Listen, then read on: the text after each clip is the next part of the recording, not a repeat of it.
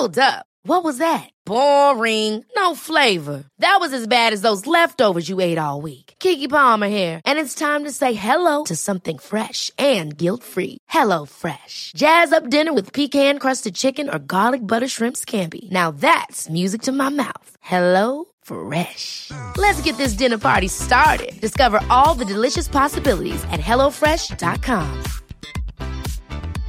Cool fact a crocodile can't stick out its tongue. Also, you can get health insurance for a month or just under a year in some states. United Healthcare short term insurance plans, underwritten by Golden Rule Insurance Company, offer flexible, budget friendly coverage for you. Learn more at uh1.com. Vänta inte med kärleken. Älska för mycket. Hångla för länge. Ligg för ofta. Låtsas som att ingenting annat i den här världen existerar. Kärlek är det som får oss att överleva. Den får oss att överleva allt. Vänta inte med den. Varmt välkommen till Woman Up-podden. I veckans avsnitt pratar vi med en av landets största influencers, Nicole Falciani. I Nicoles sociala kanaler varvas perfekta bilder på ett drömmigt liv med sånt som man inte riktigt kan se på ytan. Nicole sätter ord på hur det har varit att leva med en osynlig sjukdom då hon lidit av reumatism sedan sex års ålder men berättar också om hur det gick till när hon hamnade i en så djup depression att hon inte längre ville leva. Vi pratar om rätten att få må dåligt trots att man på pappret har allt och gå in på hur resan tillbaka till ett fungerande men också lyckligt liv sett ut. Ja, det har blivit dags att Woman Up tillsammans med influensen och förebilden Nicole Falciani. Varmt välkommen till Woman Up-podden säger vi idag till Nicole Falciani. Tack så mycket. Uttalade jag ditt namn rätt? Ja, det gjorde du. Det var bra jobbat. Brukar de flesta göra det eller? Det är, alltså jag tror att så här, många som man blir intervjuad av gör det för att de typ har lyssnat eller liksom, ja men kollat in och försökt hitta Ja. någon annan som uttalar mitt efternamn. Men folk som jag liksom träffar första gången eller så, de, de brukar inte sätta det. Och vad säger de då? då? Säger de typ Falciani eller? Ja, det kan vara väldigt ofta med K. Ja. Eh, eller Falcini, eh, Fal Falciani. Mm. Eh, men jag, jag, jag tror jag har hört det absolut alla möjliga varianter av mitt efternamn. Vad roligt. Men eh, det är ganska tidig morgon fortfarande. Har du några speciella morgonrutiner som du gör varenda dag typ? Oj, eh, jag brukar gå upp mycket senare än det här. jag Och när inte... gick du upp i morse? I morse gick jag upp kvart över sju, vilket är väldigt, väldigt tidigt för att vara jag. Ja, Ja. okej. Eh, så jag känner mig fortfarande lite trött. När brukar du gå upp då? Eh, typ nio. Mm. Eh, ja men nio är nog min vanliga tid liksom Mm. om jag inte har något inbokat på morgonen.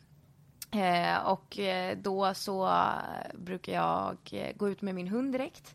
För jag och min kille har delat upp det att han tar sista promenaden och jag tar första. Mm. Och jag gillar att ha det liksom avklarat. Så jag liksom tar på mig första bästa kläderna som ligger vid sängen och så går jag ut med Frank. Eh, och så är vi ute lite olika men typ 20 minuter. Och sen när jag kommer hem så brukar jag hoppa in i duschen och fixa mig. Eh, och sen brukar jag äta frukost. Men ja, det är väl inte frukost längre. Jag brukar äta frukost vid typ så här halv elva, elva. Så jag antar att så här, för, för människor som jobbar på kontor är det ju inte frukost. Men Nej. jag äter frukost då. Vad äter du till frukost då? Gud, eh, alltså jag är egentligen inte en jättefrukostmänniska. Alltså jag gillar att ha varit uppe minst typ en, två timmar innan jag äter för att jag, jag vet inte, jag mår ofta illa på morgonen. Eh, och sen så vill jag att frukosten hemma går snabbt så att eh, nu eh, typ senaste året har jag ätit eh, flingor med mjölk. och eh, ja men det är så här, det går fort, det, det smakar okej liksom och det krävs inte så mycket för att få ihop det. Nej, men, men det här låter som världens drömstart på dagen. Ja. Eh, om, om du skulle ha ett liksom vanligt jobb, skulle du palla det? Tror du? Att det liksom, eller? Ja men alltså jag skulle väl få helt andra rutiner. Ja. Alltså jag tänker att mm, jag går också och lägger mig ganska sent. Mm. Eh, jag brukar lägga mig mellan typ 12 och 1. Eh, vilket också då gör att så här, går jag upp sju så tycker jag Mm. Ja. att det är tidigt. Men jag antar att hade jag haft ett, eh, liksom ett jobb med eh, andra arbetstider och liksom en kont- ett kontor Ja. jag hade behövt gå till så hade jag antagligen också gått och lagt mig tidigare. Så att då hade jag väl bara vänt Såklart. lite på dygnet. Eh, men Jag är, jag är fort, alltså även om jag sover tillräckligt många timmar så är jag ändå trött på morgonen. Så jag är Men du är en inte- kvällsmänniska då? Kan man Oh säga. ja, verkligen. Alltså jag hade kunnat sitta uppe till två, tre på natten utan problem. Okej. Men så fort så att klockan ringer innan nio så bara, åh nej. Ja. Men vad liksom, och där på kvällarna, för jag är världens morgonmänniska, men på kvällarna liksom, känner du så här, åh, kreativiteten kommer och du får saker gjorda. Ja men alltså jag kan ju ligga i sängen ibland när jag försöker gå och lägga mig tidigare. Och bara så här, kommer på 20 idéer. Men jag så här, det hade aldrig hänt på morgonen. Och jag tycker också att det är ganska skönt att jobba på kvällen eh, för att man blir liksom inte störd. Jag kan liksom svara på mail och jag vet att ingen kommer svara förrän imorgon. Eh, och liksom, jag, tycker det, är- jag tycker det är mysigt på något sätt att så här, jobba när det är mörkt och typ ingen annan är vaken. Mm. Ja, ja men det, det låter mysigt nu när du lägger upp det sådär. Men, eh, och hur ser liksom vanliga dagar ut i ditt liv? För du, du har ju e eget företag och du har ju drivit det väldigt länge Ja. och, och sådär. Är, är den ena dagen lik den andra? Nej, verkligen inte. Eh, alltså jag tänker mitt jobb som influencer och som egenföretagare. Det är nog som vilken annan egenföretagare som helst. Att I vissa perioder har man väldigt mycket att göra. Och sen i andra perioder så har man inte alls mycket att göra. Så det går liksom väldigt eh, upp och ner. Somrarna brukar vara ganska lugna. Eh, och sen så har man väldigt mycket på höst och vår. Eh, så att det är, jag skulle verkligen kanske typ max två dagar i veckan som är lika varandra. Annars är det totalt skilda dagar liksom. Men vad är det bästa med ditt jobb då? Eh, nej men det är nog, alltså generellt att vara egenföretagare, det är så här, okej man jobbar ofta mer men man kan också lägga upp sin tid som man själv vill. Vilket gör att jag ofta kan gå upp klockan nio om jag vill det. Eh, och om jag vill ta en sovmorgon en onsdag så kan jag göra det.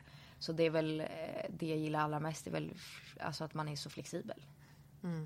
Och, och, och liksom, om man kom, tänker till det du gör då, vad, vad är det du brinner för? Vad är liksom passionen? idag? Eh, nej men det är väl att eh, jag, jag pratar ju väldigt mycket om, om saker som inte är jättebra. Eh, till skillnad från många andra influencers där allting är superbra hela tiden. Och eh, det är väl det också, i och med att min största målgrupp är unga kvinnor så är det väl också det jag på något sätt brinner för. Att visa att så här, ja, men som jag som har en reumatisk sjukdom, att så här, livet är inte alltid jättebra och det kan se bra ut men det betyder inte att det faktiskt är det. Eh, eller i höstas när min hund var sjuk och så skrev jag väldigt öppet om det. Att jag, jag försöker liksom få in det verkliga livet i mina kanaler. Eh, just för att jag vet att jag har ja, men många unga kvinnor och för mig känns det Alltså även om man inte har valt det så är man en förebild när man är influencer. Det är liksom, det är ingenting man kan kringgå. Att säga okej du kanske inte vill det eller har valt det. Men du är det. Liksom punkt slut. Och då tycker jag också att man har ett ansvar. Verkligen. Eh, och då känner väl jag att jag gör det jag kan. Men eh, var det någon punkt när du bestämde dig för att så här, nej men nu ska inte jag bara visa en perfekt yta utåt, nu ska jag börja verkligen öppna upp mer och berätta om hur det verkligen är. Finns det någon sån brytningspunkt som du kan komma ihåg? Eller har det alltid känts självklart för dig att berätta om både ups and downs? Jag, jag kommer nog inte på en, en direkt punkt. Eh, min reumatism har jag typ alltid pratat öppet om. Eh, så att jag tror liksom att generellt nog alltid har gjort det. Ja. Sen är det väl liksom att jag tror också att desto äldre och förhoppningsvis mognare man blir så tror jag också att man inser liksom att det finns inget farligt med att visa upp att någonting är dåligt. Eh, så att jag har alltid varit öppen men jag skulle vilja säga att senaste tiden har jag nog varit ännu mer öppen. För att jag, ja, men jag märker att det, det ger så himla mycket och man får så himla mycket tillbaka. Och, och du har ju levt med en kronisk sjukdom i stort sett i hela ditt liv. Ja. Ehm, och, och hur liksom, för nu är du så van att, att leva med den och smärtan som, som du känner varje dag. Och jag lyssnade när du var med i Psykologipodden och berättade om det här och det var väldigt starkt tycker jag. Men hur, hur är det liksom att, eh, hur går känslorna upp och ner med en kronisk sjukdom? Eh, alltså generellt skulle jag väl säga att när jag har skov så, så är jag mycket mer lätt irriterad. Eh, men en, stressnivå eller liksom hur mycket man pallar ta är mycket, mycket lägre än, än när man mår bra. Eh, så det känns som att när jag har en dålig, eh, ett skov, alltså en dålig period, så är det liksom att en liten motgång som jag absolut inte hade brytt mig om om jag inte hade haft ont eh, gör jätte, jättemycket. Och det kan liksom vara små grejer som att eh, jag och min eh, kille delar bil. Eller det är mest han som använder den. Men, ja. Och då kan det vara att han har sagt att jag ska få ha den. Mm. Och så säger han nej men jag måste ha den för att jag ska åka utanför stan. Mm. Och då kan liksom en sån grej som jag absolut inte hade brytt mig om bli liksom jätte, jättejobbigt och jag kan nästan börja gråta för att jag känner så här allting går emot mig. Och jag förstår ju liksom i efterhand att så här, men det är liksom inte eh, en normal reaktion. Men eh, liksom i princip alla jag pratat med som har någon form av kronisk sjukdom, just när man har dåliga perioder så blir man också mycket mer känslig och lättirriterad och allt känns extra jobbigt. Mm. Eh, och sen så ja, men som jag också nämnde i psykologipodden när jag var yngre så var det väl mer att jag tyckte det var orättvist som var väldigt jobbigt också. Mm. Eh, att jag tyckte men varför jag? Varför kan inte någon annan få det här?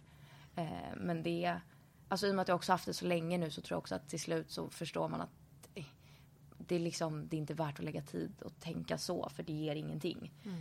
Eh, men, men det har varit jobbigt när jag var yngre speciellt. Och hur tacklar du liksom symptomen och liksom smärtorna idag? Fin, finns det någonting man kan göra eller är det liksom bara att... att uh... Ja, alltså det är väl nu senaste veckan har jag haft väldigt ont i ryggen. Mm. Eh, och så här, man, man testar väl egentligen allt. Mm. Eh, varma bad, bastu, eh, liniment. Alltså man testar mm. liksom allt som finns att testa. Mm. Och sen ibland så beroende på liksom hur starkt skov man är inne i så hjälper vissa grejer och ibland så hjälper det inte. Eh, men det jobbiga är ju men att det liksom inte finns någon quick fix. Alltså det finns inte så okej okay, men nu är jag inne i en dålig period, nu kan jag göra det här så blir det bra. Mm. Och det, det är väl det som är svårast och att man inte vet hur länge man kommer vara inne i ett skov. Alltså ibland kan det vara två veckor, ibland kan det vara liksom ett halvår. Mm. Eh, och det är just det som är så här psykiskt påfrestande, mm. att inte veta hur länge det kommer hålla i sig. Och hur länge kan man må bra emellan ett sånt skov?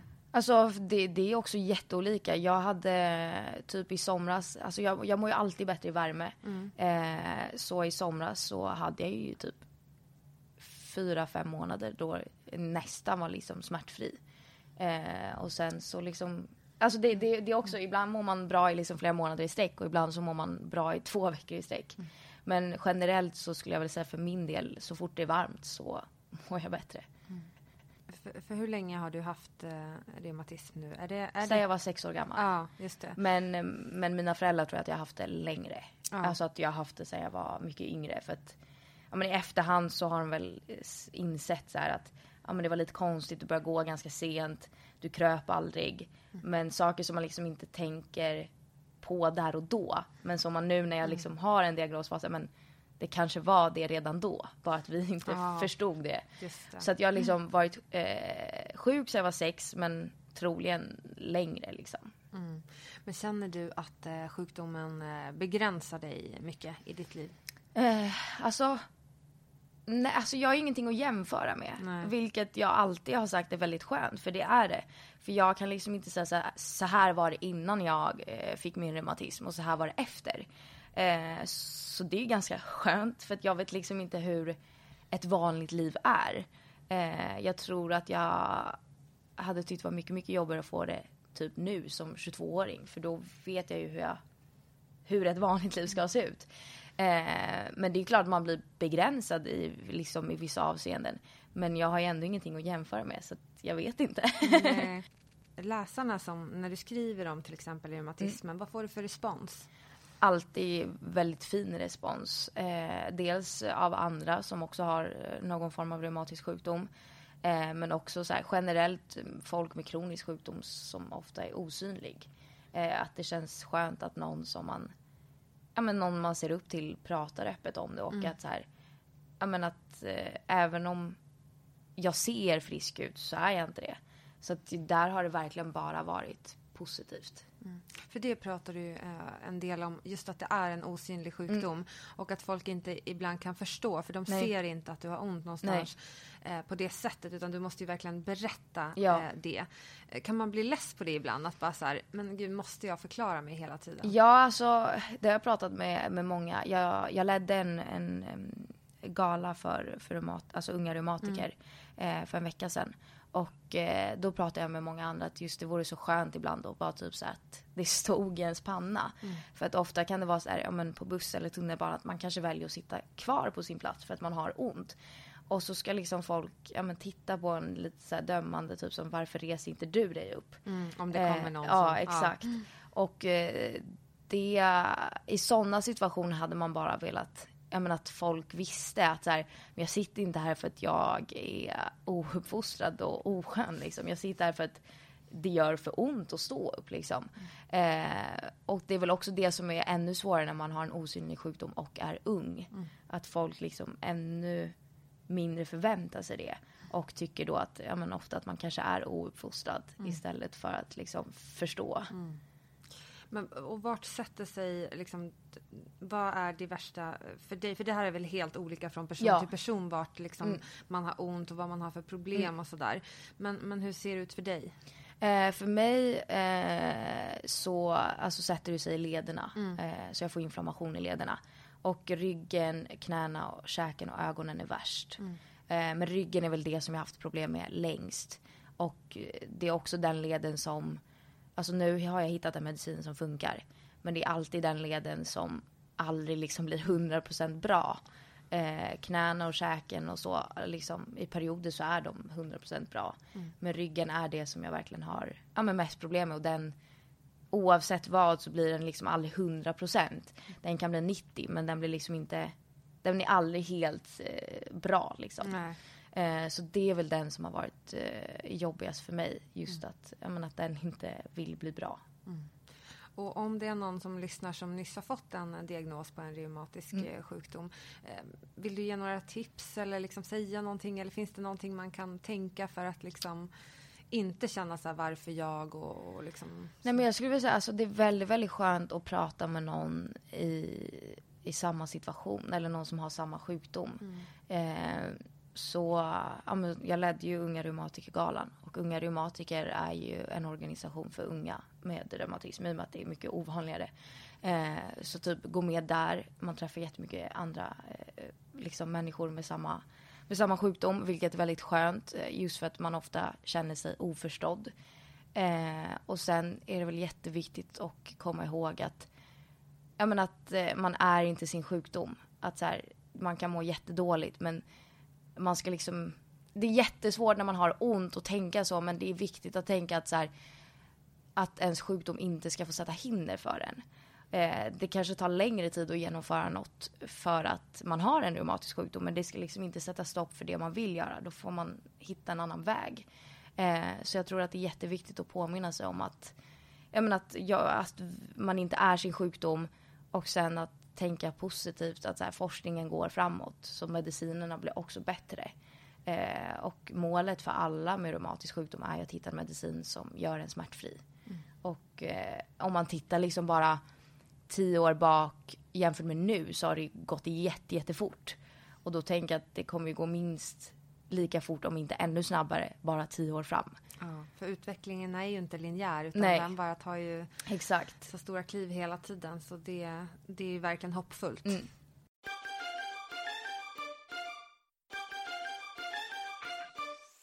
Eh, om vi backar bandet lite grann, Ja. hur såg din uppväxt ut?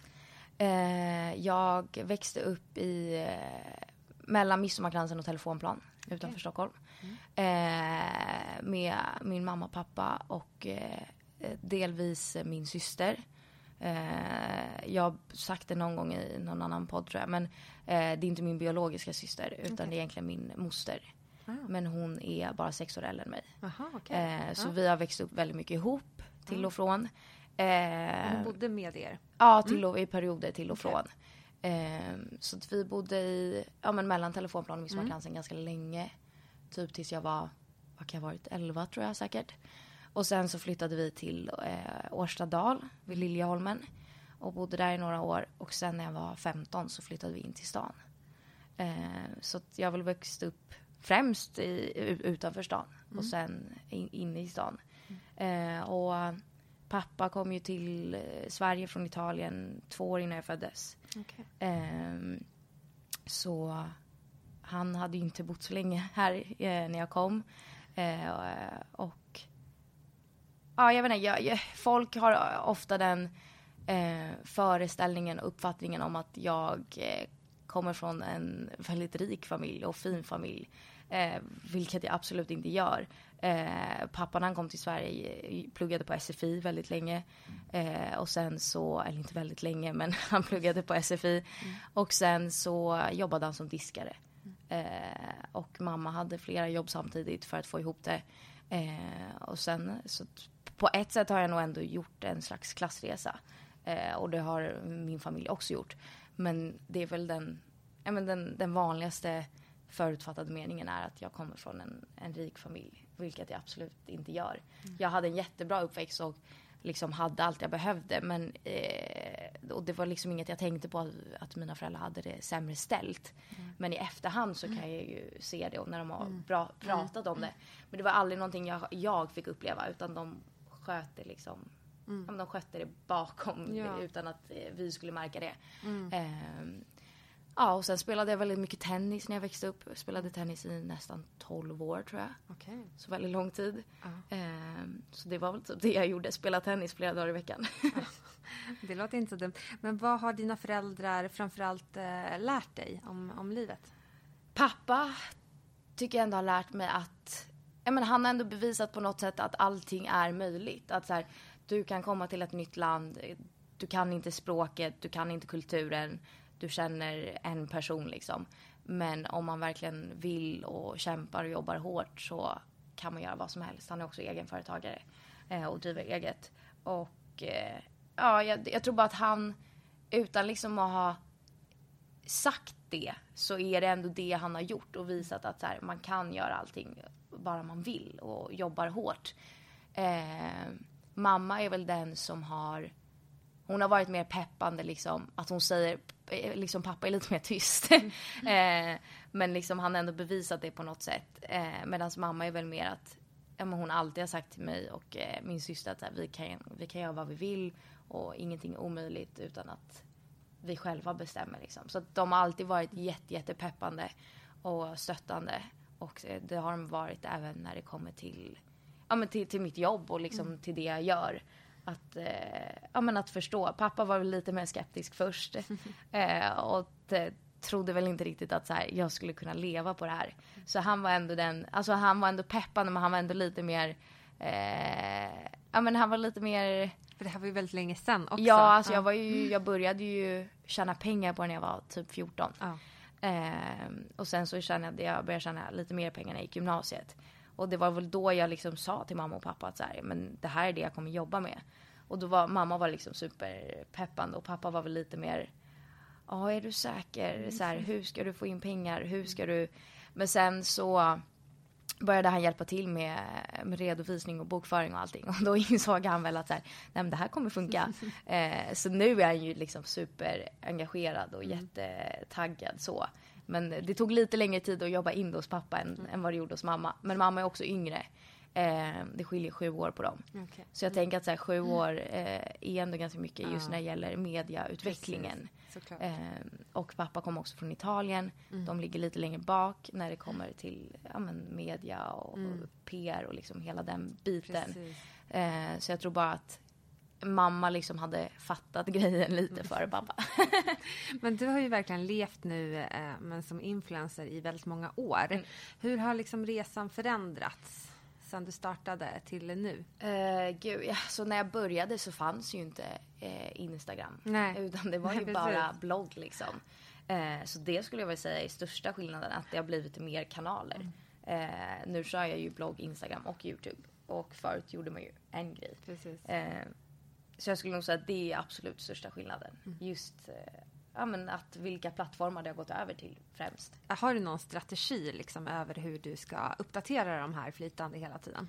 Eh, bloggen har jag liksom Alltså jag följer inte det till punkt och pricka men ett, ett ungefärligt schema. Mm. Eh, så att jag dels vet vad jag ska lägga upp men också så här, om man inte har inspirationen då så har jag liksom lite att välja på mm. i schemat. Mm. Eh, så bloggen har jag liksom gjort en lite mer plan på. Eh, Instagram, liksom jag tar ju bilder frekvent men det är inte lik, där har jag liksom ingen satt plan på så att idag ska jag lägga upp det här och imorgon ska jag lägga upp det här. Eh, där handlar det mer om så att samarbeten är inplanerade. Mm. Eh, och Youtube så eh, försöker jag få upp två till, tre, två till fyra videos i månaden. Mm. Så där är mer också att jag liksom har ja, men, anteckningar med vad för videos jag skulle kunna göra. Mm. Och så kan jag plocka om jag inte har någon idé typ. Just det. Men, men, på Instagram det är inte så här varje dag så ska den ut nio på morgonen och 21 på kvällen. Ja, nej absolut inte. Liksom. Nej. Nej. Verkligen inte. Och, och, eh, hur liksom eh, får du hela tiden ditt eh, varumärke att eh, växa? Uh, gud, jag, jag vet Nej, inte. Du kanske eh, inte tänker så mycket på, på det. Det kanske bara händer eh, liksom organiskt. Ja, alltså jag tror också att så här, jag har hållit på så länge med det. Ah. Eh, så att det är så här, jag växer ju inte på samma sätt som någon som är ny. Nej. För att så här, jag har min mm. följarbas och eh, jag har gjort det så länge. Eh, så det är klart att jag typ på min YouTube växer eh, mycket mer än typ blogg och Instagram. men jag tror generellt att så när man har varit i den här branschen så länge så växer man inte lika stort liksom och mm. snabbt som de som är nya. Ja. För att man har hittat sin, sin följarbas liksom. Mm. Men, och, och, du lägger ut jättefina inspirerande bilder hela tiden och eh, eh, ja, men, har ju på många sätt ett, ja, men ett riktigt drömliv. eh, men så tycker jag verkligen att det är så viktigt och så bra när du ändå har öppnat upp om så mycket saker som vi har mm. nämnt här tidigare. Men också såklart eh, så vill jag prata lite grann om eh, depressionen som du mm. gick igenom. Och att du var så öppen med den också och mm. har varit det under hela tiden. Och jag tror att det är så otroligt viktigt. Och som du sa, att, att du når så mycket unga kvinnor ja. som verkligen har känt det, har varit i den situationen eller kanske kommer att komma mm. Eh, till en depression i livet. Mm. Uh, men vill du bara berätta lite grann om, om hur det liksom började allting? Uh, När började du inse att, att du var... Alltså jag, fick, jag blev, fick diagnosen när jag gick trean på gymnasiet mm. på våren eller typ tidig vår. Eh, och hade väl känt det sen hösten liksom. Alltså i början på trean. När jag började efter sommarlovet. Eh, eller jag liksom märkte att jag tyckte inte grejer var lika kul och eh, jag orkade inte göra så himla mycket grejer och jag tyckte det mesta var tråkigt liksom. Men det var ingenting jag reflekterade över där och då. Uh, utan det var ja, men, några månader senare som som min mamma sa någonting i stil med så här, men Nicole, ska inte du kolla om du är deprimerad? Och det var liksom ingenting som hade slagit mig alls utan jag trodde liksom att, men vadå alla känner väl så här ibland? Alltså att livet inte är jättehärligt liksom. Eh, och sen så efter några veckor eller om det var typ en månad eller så så eh, gick jag på en sån här drop-in tid till min husläkare. Eh, och eh, alltså för jag hade ju läst på nätet om depression och liksom jag allting stämde typ in. Alltså det var verkligen som så en checklista. Bara check, check, check, check, check. Eh, och då var det väl lite då själv jag också insåg att så här, oj, men jag kanske är deprimerad. Men så visste jag liksom inte riktigt eh, vad jag skulle säga när jag kom till läkaren. Eh, så jag gick in till läkaren och var så här, hej, jag tror jag är deprimerad. Och han var så här, oj, oj, oj, oj, typ vad händer nu? Eh, men det var så här, Ja men annars när man går till läkaren då har man ju alltid en anledning. Alltså att säga, jag har ont i halsen eller jag har haft feber i en vecka. Alltså man har liksom något, något konkret att ta på. Och nu var det verkligen så här, nej jag vet inte vad jag ska säga. Så det är bara bättre att säga det på en gång. Så, så han vet liksom. Eh, och sen där fick jag ju fylla i massa papper. Det är ju liksom hur mycket papper som helst om mående och hur, vad man tänker och men, det, det var sjukt mycket papper. Eh, och sen så utvärderar ju de det på något sätt. Och eh, ja, men han sa ju typ direkt så här, ja du är deprimerad. Nu ska vi typ medicinera dig och eh, KBT typ. Ja, så det var väl det. Hur, hur kändes det då att bara få det svart på vitt? Var det en lättnad eller? Alltså, nej det var inte det. För att jag, jag hade ju fattat när jag hade liksom läst på nätet att, om depression att så här, men det här är ju det jag har. Men när man, liksom, när man fick det svart på vitt så var det så här, nej men det kan inte stämma. Det är inte jag. Eh, och just som jag pratat väldigt mycket om i början på bloggen, att så här, det kändes eh, fel att jag fick det. För att på pappret så har jag allt. Eh, jag har en fin familj, jag har en pojkvän, jag bor i en, en lägenhet eh, som jag köpt själv. Eh, alltså liksom allt på pappret var bra. Så jag kände mig också i, i början inte berättigad till att vara deprimerad. Så vilket gjorde det ännu svårare. För att jag var såhär, men det är inte jag som ska vara deprimerad. Det är någon annan som har det mycket sämre än vad jag har. Eh, så att, alltså på ett sätt var det ju en lättnad för jag visste att så här, men nu kommer det bli bättre. Men det var ju inte en lättnad i, över liksom diagnosen. Har du några tankar på vad som kan ha utlöst depressionen? Eh, alltså när jag pratat med, med läkaren som ställde diagnosen så tror han dels att det var stress. Eh, för att jag gick ju trean på gymnasiet och jobbade heltid med mina sociala medier. Och eh, sen så, eh, alltså det finns inte jättemycket studier kring det men eh, det finns vissa som, som säger att det finns ett samband mellan eh, vissa läkemedel man tar för reumatiska sjukdomar mm. som har ett samband med, med depression. Eh, att det på något sätt blir en biverkning. Eh, så han, han och min reumatolog tror att det var medicinen, alltså eh, sjukdomen ihop med stress liksom, som utlöste det. Och hur förändrades ditt eh, liv efter att du hade varit hos läkaren och börjat med medicin? Började du ta aktiva beslut på att förändra liksom, din vardag? Nej, det gjorde jag nog inte. Alltså, det tog nog ändå ett tag. Dels för att när man börjar på antidepressiva så är det väldigt vanligt, vilket jag gjorde, att man mår tio gånger sämre första veckorna. Eh, så när jag började ta det så, ja men jag mådde ju tio gånger sämre än vad jag gjorde när jag sökte hjälp. Eh, man får mycket mer, eller jag fick mycket mer självmordstankar. Eh, jag låg och kallsvettades, alltså jag har nog aldrig svettats så mycket i hela mitt liv. Eh, mådde illa konstant i typ två, tre veckor. Så liksom första tiden var ju liksom värre än det jag sökte hjälp för. Eh, vilket jag i efterhand också har hört att så här, det är supervanligt. Men det var ingenting eh, min husläkare sa, vilket jag har önskat att han hade gjort. Att han hade sagt där, bara så du vet. Han hade sagt så här, du kan bli sämre. Ja, heads up liksom. Ja, men han, han hade liksom inte sagt att du kan bli så här mycket sämre. Mm. Eh, så jag skulle väl säga att ja, men, kanske efter två månader började jag känna en lite skillnad. Men det tog väldigt, väldigt lång tid innan jag började känna en, en stor skillnad. Alltså jag skulle nog säga att den stora skillnaden hände kanske nu i höstas. Alltså även om jag inte längre går på antidepressiva. Men jag skulle nog säga att det tog liksom, jag menar, ett och ett halvt år innan det var liksom Alltså så här, jag har alltid sagt att jag tror aldrig jag kommer bli 100% igen. Eh, men liksom 100% från utgångsläget. Mm. Men jag kommer nog aldrig bli den jag var innan depressionen. Eh, för det har jag fortfarande inte blivit. Eh, och nu har den gått typ tre år snart. Blir det nog. Ja, tre år. Eh, så det, det, tror jag inte kommer hända. Men jag har ju blivit bättre liksom. Och går inte på antidepressiva idag och går inte hos psykolog eller terapeut. Eh, men det tog väldigt, väldigt lång tid. Även om jag gick på antidepressiva.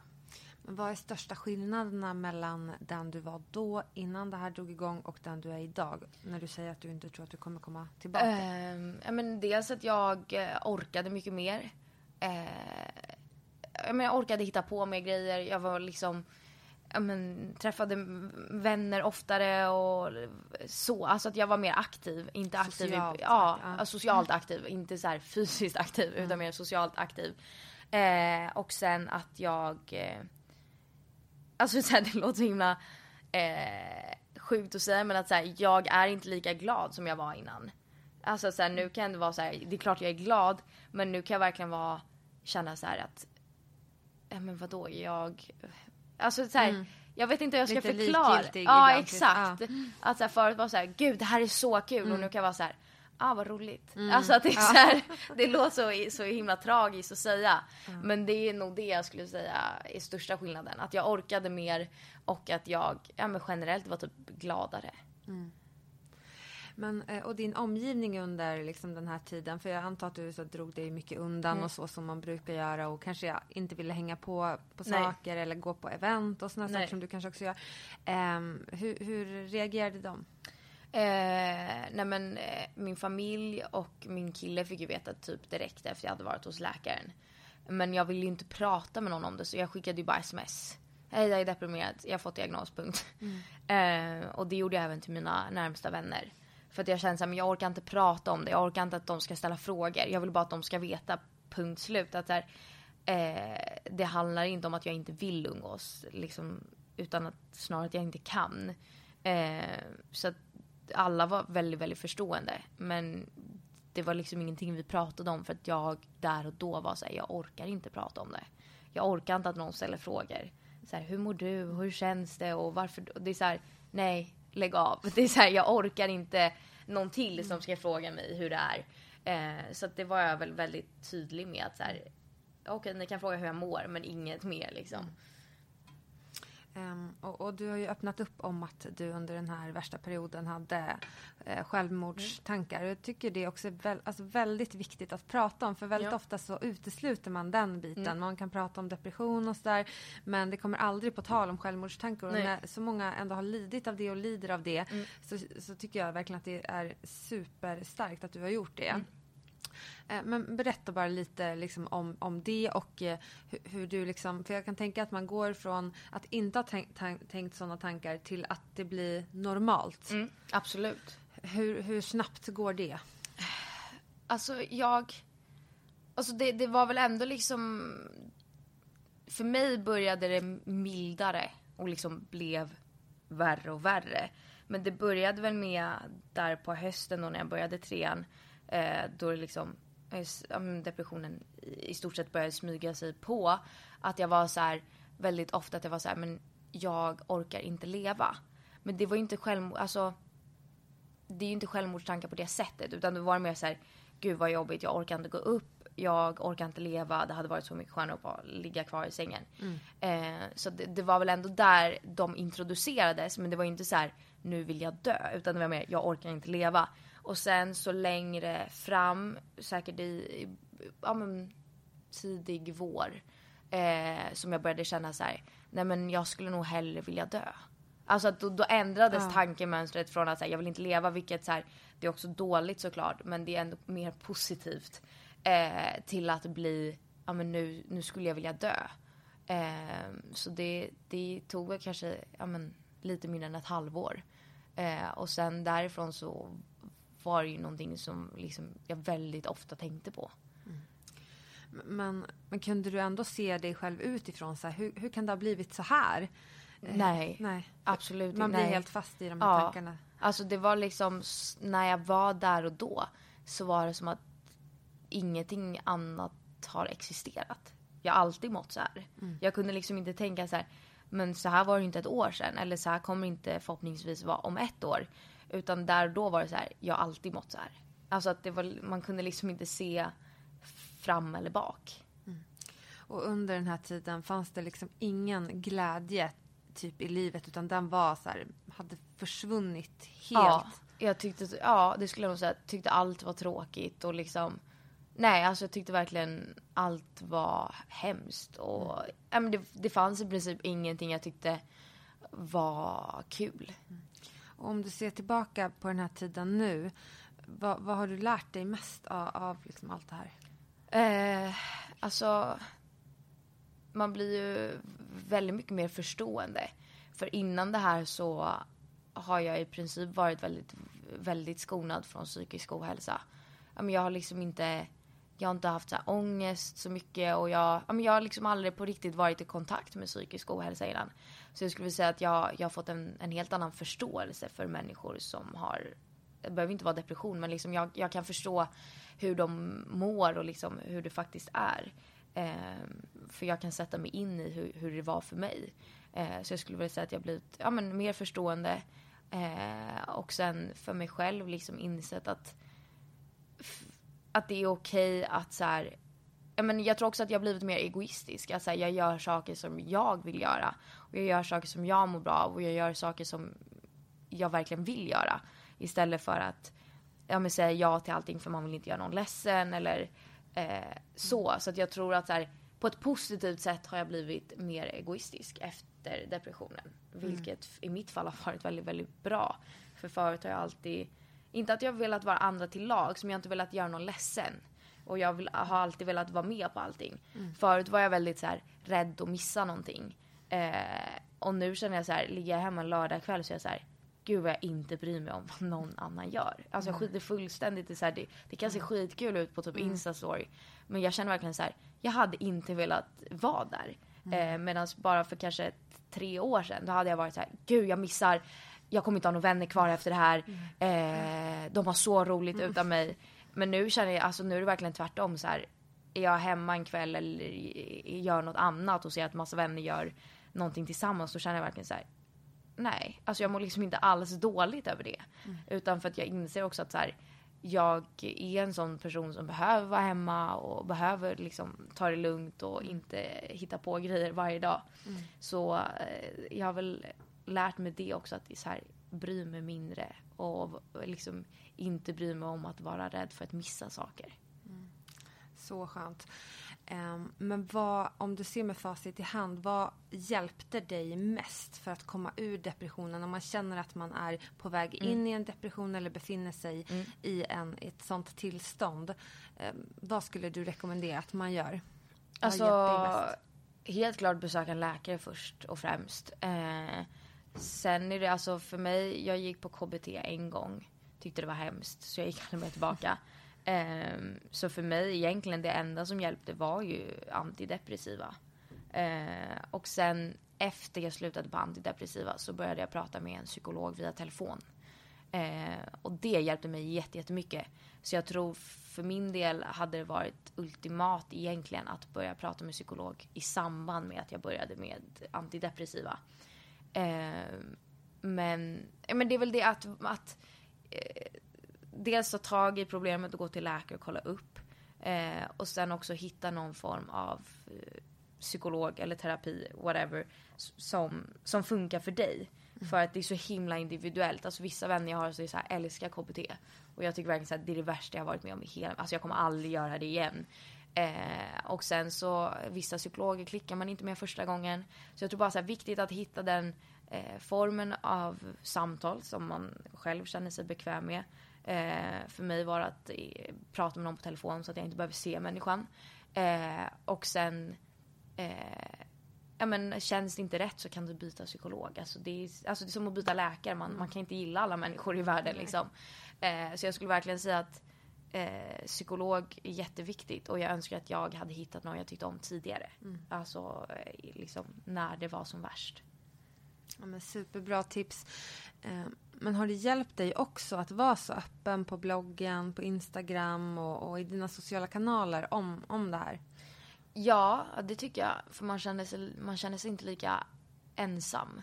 I och med att man liksom får så mycket kommentarer och DMs och mail om eh, andra som sitter i samma situation. Vilket gör att man känner sig inte lika utsatt själv. Och det har varit väldigt skönt. Mm. Men det, det, är väldigt många eh, som har lika stora konton och lika mycket liksom, mm. inflytande som du har. Eh, som så kallade influencers, eh, att de inte öppnar upp om såna här saker, det är ju absolut vanligare mm. än att man gör det. Jag kan faktiskt nästan inte ens komma på så många, då jobbar jag ändå i den här branschen, som ändå är så pass ärliga och mm. öppna som du är. Eh, vad tror du att det beror på? Att folk är fega. Alltså mm. så här, ja, jag tror folk, folk är fega och eh, ja, ja. Jag, är man rädd liksom för att förstöra någon så perfekt fasad? Eller är det att man inte vågar? jag att... tror att man ofta kanske vill visa upp att mm. allting är jättebra. Och sen tror jag ofta det handlar om att man inte vill typ erkänna för sig själv. Eh, alltså att man inte vill inse själv sina problem. Eh, för det är mycket lättare att skjuta undan ett problem än att faktiskt ta tag i det. Mm. Men eh, Pratar du ofta liksom med dina eh, vänner eller liksom kollegor i branschen om såna här saker? Eh, alltså mina vänner gör ju det, mm. absolut. Eh, sen är det ju så här, jag hänger ju en del när man är på events och så mm. med, med, folk i samma bransch. Men jag umgås inte med så många privat. Mm. Så nej, det är väl inte det man pratar om ofta när man är typ på events. Nej. Vad tycker du om, om den världen då? Liksom att, att till exempel gå på events. Eh, ger det dig någonting eller Um, tar det mycket energi eller? Jag tycker, alltså, jag tycker det tar väldigt mycket energi. Mm. Jag, jag går på events om det är typ ett varumärke jag jobbar med eller om det är någonting jag tycker om. Uh, men generellt så är jag nog ganska utanför den här branschen. För att uh, ja, men jag hänger hellre med mina vänner som jag har känt längre som inte är i den branschen. Mm. Eh, och jag tycker att så här, det är väldigt mycket så här, vara trevlig fasad utåt och sen så eh, går folk och snackar skit ändå. Och jag är väldigt, väldigt ärlig som person och jag klarar inte av sånt utan då är jag hellre som säg till mig om du inte tycker om mig, punkt slut. Eh, vilket folk ofta inte uppskattar. Eh, så att jag, jag hänger nog inte så mycket, eller jag vet att jag inte hänger så mycket i, med folk i min bransch eller går på mycket events. Utan jag är ganska, jag gör min grej och sen så är inte så mycket med andra kollegor liksom. Mm. Men, men det, det, du nämner, det är ju många som, som kan känna av det. Jag har hört det verkligen mm. tusen gånger tidigare. Eh, att det blir lite som högstadie mm. i, i liksom den här världen. Ja, absolut. Eh, vad tror du det beror på? Det känns ju så tråkigt att det ska vara så. Eh, alltså jag tror många tyvärr tänker att man är typ rivaler. Alltså att säga, okej okay, men om, om hon får det här samarbetet så får inte jag det. Eh, men jag tycker verkligen inte det är så för att liksom nästintill alla av oss är så himla olika varandra. Vi skriver om olika grejer, vi är olika gamla, vi ser olika ut. Eh, så jag tror bara problemet är att många hellre ser andra som rivaler mm. än som, som istället att man kan hjälpa varandra och bygga upp varandra istället. Mm. Men hur, hur, viktigt är det för dig då att till exempel hjälpa andra och, och pusha andra och liksom, ja, men så här, systerskapet mm. liksom? Nej men jag tycker det är jätteviktigt. Alltså tycker jag om någon och tycker, eller någon har gjort en bra grej eller har en bra podd eller liksom då, då jag liksom ofta lägger upp på Instastory eller liksom blogg eh, och taggar. Och det är typ, ja men det är väl också en grej jag kan märka av väldigt ofta att så här, folk kan skriva om en men de ska inte tagga en eller länka en för mm. att de tänker att så här, men då kommer mina följare eller läsare gå över dit. Ah. Vilket inte heller stämmer. Men så jag kan ofta väldigt, alltså känna att så här, folk inte heller, alltså så här, vill typ tipsa om någonting eller vill skriva någonting men de länkar liksom inte för att de tror att någonting, alltså att de kommer mm. tappa mm. följare på det. För ofta är det ju, är man bjussig som person då brukar mm. man ju få saker tillbaka. Ja. Och det är väl lite så att om man, om man lyfter andra då, då blir man ju själv lyft tillbaka. Mm. Det är, ofta så tänker jag i alla fall. Så det är ju väldigt tråkigt eh, synsätt ja. liksom att man inte skulle göra det. Men eh, det känns ändå som att du har väldigt bra självkänsla. Mm. Har du det? Ja, Alltså det är, väl, det är väl som allt annat i livet, det går liksom upp och ner. Mm. Och någonting man måste träna på ja, lite aktivt. Men, men i, i största liksom, i största utsträckning skulle jag nog säga att jag, jag har bra självkänsla. Mm. Men eh, har du något tips för hur man kan få en bra självkänsla? Oj. Och, och tycka om sig själv? Uh, gud vad svårt. Mm. Uh, men så här, generellt, typ så här, omge sig med människor man tycker om och som är schyssta mot en. Som inte så här, men alltså det känns som att speciellt när man var yngre hade många vänner som var så här, skulle lägga små elaka kommentarer men ändå mm. vara schyssta. Mm. Eh, så definitivt typ så här, hitta människor man verkligen tycker om och som är liksom på riktigt snälla. Eh, och sen typ inse att så här, men jag är bra som jag är. Att så här, det finns ingen annan som jag och jag gör, alltså jag är bra ändå.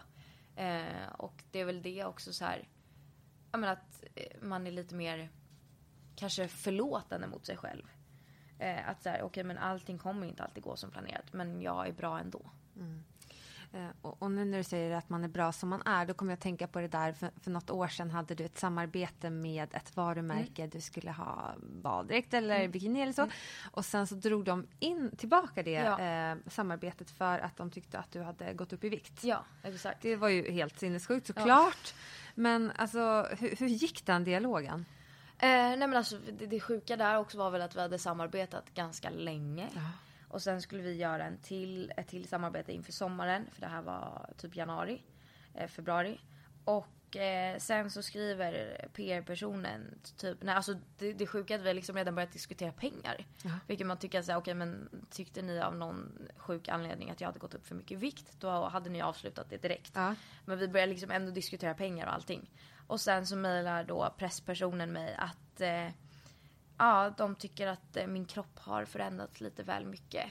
Och att deras, eh, ja men att deras eh, eh, badkläder kräver en viss fysisk aspekt.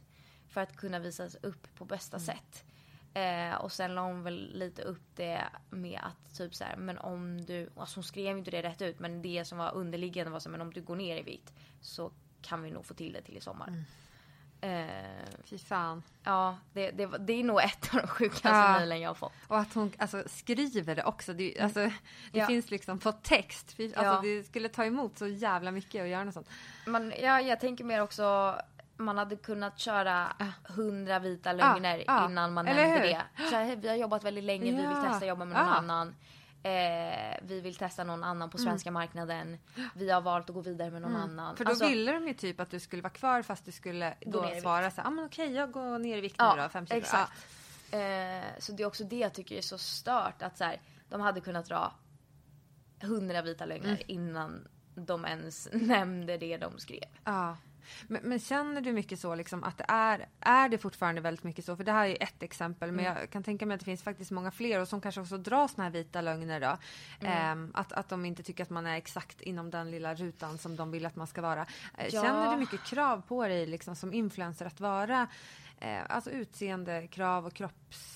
Med, eh, med svenska varumärken gör jag absolut inte det. Nej. Eh, dels för att eh, vi, det känns som att här, Sverige som land har kommit väldigt mycket längre än så. Och typ att svenska varumärken har insett att så här, bokar du en influencer så bokar du inte en modell. Nej. Du bokar mig som person för att du tycker att jag förhoppningsvis har sunda värderingar, att det jag gör är bra. Eh, men om du bokar en modell så bokar du ju tyvärr ofta en modell för utseende. Eh, så just svenska varumärken känner, liksom, tycker jag inte alls så. Eh, men däremot typ när det har varit utländska varumärken så tycker jag att de, ja, men de tror att de bokar en modell. Eh, och det var lite som det varumärket. De, ja, men de trodde att de typ bokade mig genom en modellagentur. Eh, och då tyckte de att de hade någonting att säga till om. Eh, Men jag kan tänka mig att du aldrig mer kommer köpa badkläder Nej, därifrån. det kommer jag inte göra. Ehm, men hur ser du liksom på att, ehm, att åldras till exempel? Är det någonting som du är fine med? Alltså, jag har ju haft väldigt mycket åldersångest. Eh, över att jag inte vill bli äldre. Eller det liksom handlar inte om att jag... Eh, gud, jag vet liksom, det är så svårt att förklara. Men att jag... Eh, ja men alltså det känns... Så här, jag hade inte velat vara yngre. Alltså jag hade inte velat göra om de grejer jag har gjort. Men jag vill inte bli äldre. Nej. Eh, Jag tror många kan känna igen sig i det. jag menar så här, jag hade ju aldrig velat gå om gymnasiet. Men jag hade ju inte haft någonting emot att vara typ 19 igen. Eh, så att jag, det är lite så här både och. Att så här, jag, och det känns som att så här, tiden går så fort.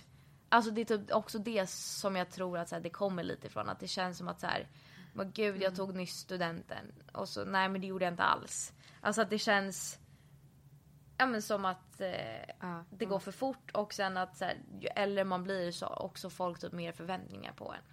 Vilket också inte är så härligt. Men vad tror du då att, att liksom hela livet går ut på? Oj. Jag Tuff vet. fråga. Alltså, typ vara lycklig. Verkligen. Alltså så här. Eh, Vara med människor man tycker om. Eh, vara glad. Eh, käka god mat. Träna om man tycker om det. Alltså bara leva ett, så här, leva ett härligt liv och typ vara glad. Det låter inte så himla dumt, men eh, liksom till exempel eh, om man pratar om, om döden och så idag då. Mm. För, för idag mår du ju riktigt bra ehm, och du har liksom inga självmordstankar och sånt Nej. längre. Men, men hur, liksom, eh, hur ser du på, på döden idag? Nej gud, jag tycker, alltså jag, det har jag aldrig tyckt är typ läskigt eller så här. Alltså bara så här, ja, man dör. Alltså så här, det, jag har liksom ingen... Jag tycker verkligen så här, nej men jag är ingen, jag är inte rädd för döden, det är ingenting jag tänker på. Eh, jag känner mig så här, ja, vi alla dör n- någon gång liksom. Att så här, ja, det är så det är bara. Ja. Men, men förhoppningsvis så är det ju väldigt länge tills dess. Och vad har du liksom, har du någon så här bucket list vad du liksom skulle vilja hinna med under ditt liv? Eh, jo, men det har man nog. Alltså att eh, alla har väl någon dröm som man så här vill göra innan man dör. Eh, men jag skulle väl bland annat vilja typ bo utomlands. Eh, och eh, Alltså jag vet inte, liksom generellt för mig är det väl så här, jag vill bara vara glad.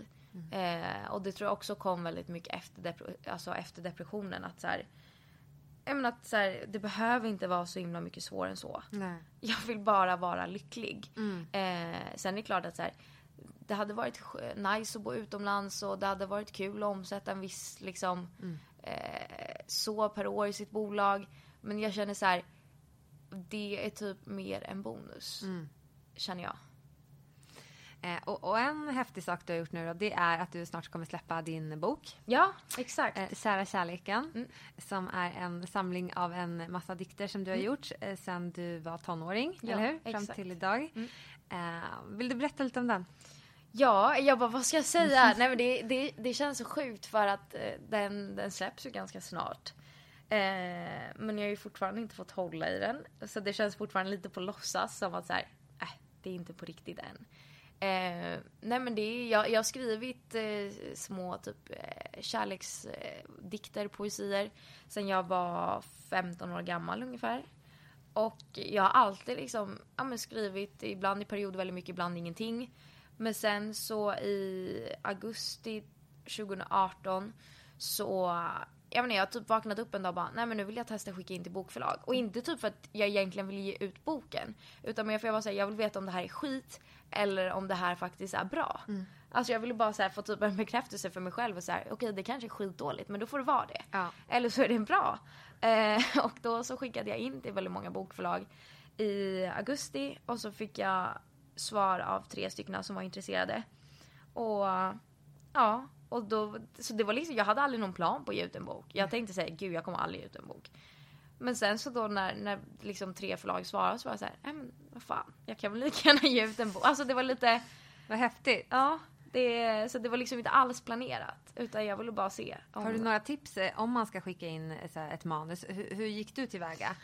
Eh, nej men jag skrev eh, lite om mig och typ så här. Jag har skrivit lite sedan jag var 15. Jag har ingen aning om det är bra eller dåligt. Eh, här skickar jag med och så skickade jag med kanske 10, 10, för- 10 ja typ 10-15 stycken skulle jag tippa på i ett word-dokument bara. Eh, ja. Alltså så jag, jag, jag tror liksom det, för det, är ju, det är också skillnad på en skönlitterär bok. Alltså där skickar man ofta in väldigt mycket mer. Ja. Eh, och jag, alltså jag visste inte heller vad jag skulle skicka med och inte. Så jag bara skrev en liten presentation. Eh, typ vad jag hade tänkt mig. Alltså så här, det här är det jag skrivit. Jag tänkte lite, så typ gav jag lite referensböcker. Eh, ja. Alltså jag, jag, tror, jag tror många bokförlag säkert skrattade för att det var säkert det mest oklara mejlet de har fått. Fast ändå få svar av tre, det är ju grymt bra. Ja. Men hur har arbetet sedan dess sett ut då? Nej men det, det har gått väldigt bra. Eh, det har varit såklart jobbigt. Men jag tror ändå jag har haft tur att jag, eh, när jag skickade in till bokförlag och liksom sen signade med mitt bokförlag Lava. Så hade jag redan skrivit 50% av boken. Eh, alltså i och med att jag har skrivit under så lång tid. Eh, så det var liksom aldrig likt, alltså riktigt en press på så här. nu måste du hinna skriva så här och du måste, utan ja, men halva boken var redan klar i princip. Eh, så att jag behövde skriva den andra halvan. Så jag hade ju ändå ganska lång tid på mig att, att göra det. Men det är klart, det blev ändå stressigt och det var ändå jobbigt för att så här, det är svårt när man skriver och pressa ut. Alltså nu måste jag skriva och nu måste jag hinna göra så här många sidor. Ja. Men det hade nog varit tio gånger jobbigare om jag inte hade skrivit någonting alls innan.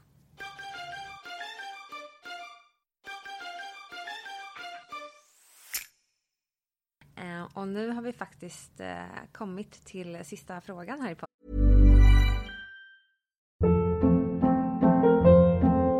Hold up. What was that? Boring. No flavor. That was as bad as those leftovers you ate all week. Kiki Palmer here, and it's time to say hello to something fresh and guilt-free. Hello Fresh. Jazz up dinner with pecan-crusted chicken or garlic butter shrimp scampi. Now that's music to my mouth. Hello Fresh. Let's get this dinner party started. Discover all the delicious possibilities at hellofresh.com.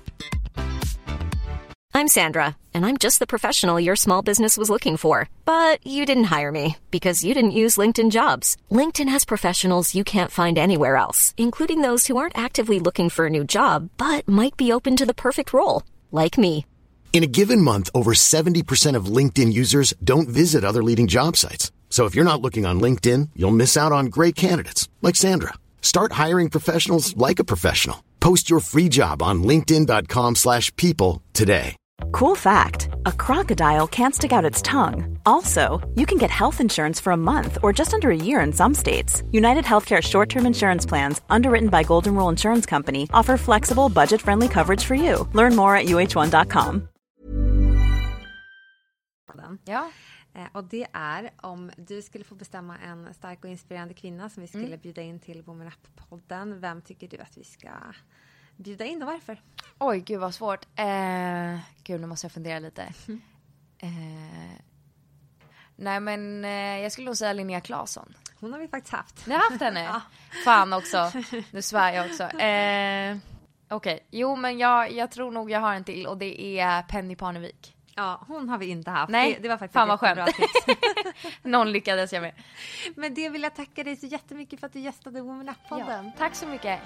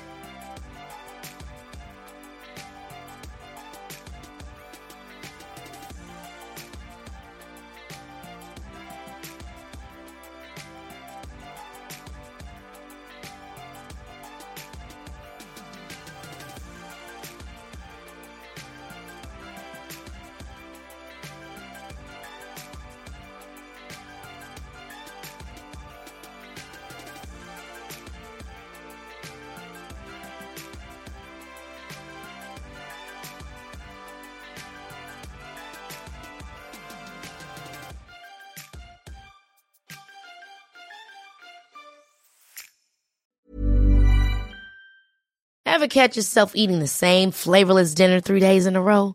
Dreaming of something better? Well, HelloFresh is your guilt-free dream come true, baby. It's me, Kiki Palmer. Let's wake up those taste buds with hot, juicy pecan-crusted chicken or garlic butter shrimp scampi. Mm. Hello Fresh. Stop dreaming of all the delicious possibilities and dig in at HelloFresh.com. Let's get this dinner party started. Even when we're on a budget, we still deserve nice things. Quince is a place to scoop up stunning high-end goods for 50 to 80% less than similar brands. They have buttery soft cashmere sweaters starting at $50, luxurious Italian leather bags, and so much more. Plus, Quince only works with factories that use safe, ethical, and responsible manufacturing. Get the high-end goods you'll love without the high price tag with Quince. Go to quince.com slash style for free shipping and 365 day returns.